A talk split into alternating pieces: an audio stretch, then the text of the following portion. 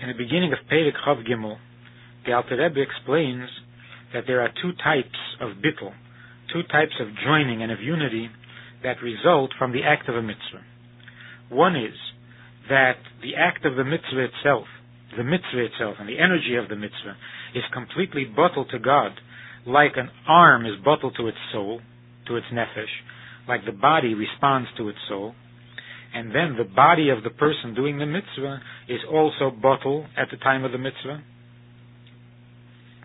But that bittul is like the bittul of a chariot to its rider. A higher degree of bittul results from the study of Torah. And this explains why the Zohar says that Torah and God are one. And then in Tikkunim he says that the mitzvahs are the limbs of the king. The mitzvahs and the bittul that comes through the mitzvah is takir like, like that, the bittul of a body to a soul, like the limbs of the king. Whereas the bittul that comes from Torah is a deeper bittul, and therefore it is described as Torah and God are one. It's page 303. Ah, but the thought of Torah that is in the mind and also the speech of Torah in the mouth, they are the more inner garments of the godly soul. The act of the mitzvah comes through the garment of action, which is the external garment.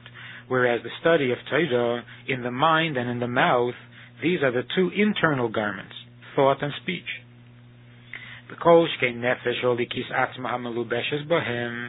certainly the soul itself that is clothed in these two garments, meaning the intelligence and the emotions of the soul, when he studies Torah.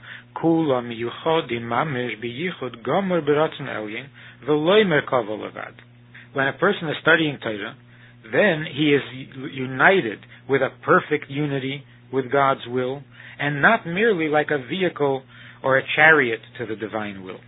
Which means that when a person is studying Torah, his mind and his, his brain and his mouth are engaged in a mitzvah, and like the other limbs of the body when they're engaged in a mitzvah, they become a chariot to godliness, whereas when you're talking about the thought and the speech, not the organ of thought and speech, not the brain and the mouth, but the thought and the speech that is within the brain and the mouth, they become more than a chariot.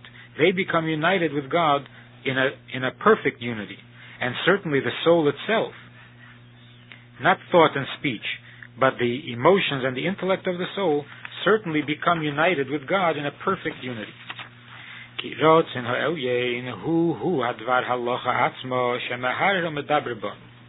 More than with other mitzvahs, the person becomes united with God through the study of Torah because when you do a mitzvah, there is still some distance between yourself and the divine will.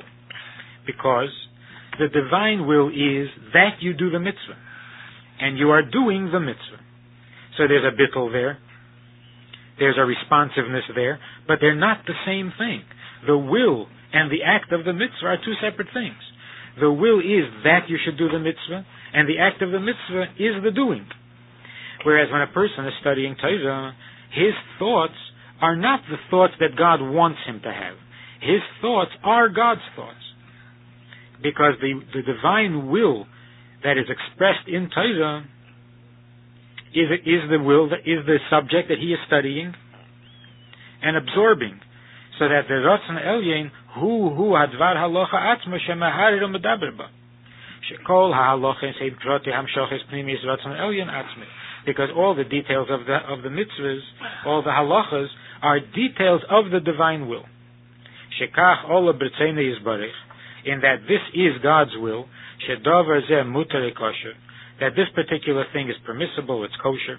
Oipoter zakai, or that this person should be found guilty or innocent. Oy lehepech or reverse.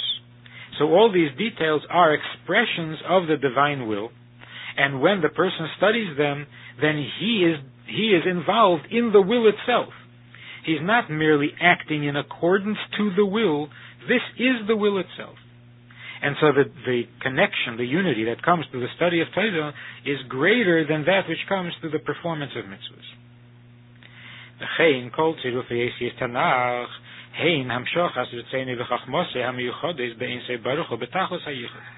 The same is true also with the words of Torah. Not only the concepts, but the words, the combination of letters that make up the Torah, Nevi'im, and Ksuvim, they too are specific expressions of the divine will. And the divine will is God himself. And the divine wisdom is God himself, as we learned earlier in the name of the Rambam, that hu hayedeya v'hu hamada. God is the knower and God is the knowledge. So this is what it says in the Zohar, that God, Teda and God are one and the same, and not merely like limbs of the king as are mitzvahs. So we have now three levels of, of bittul.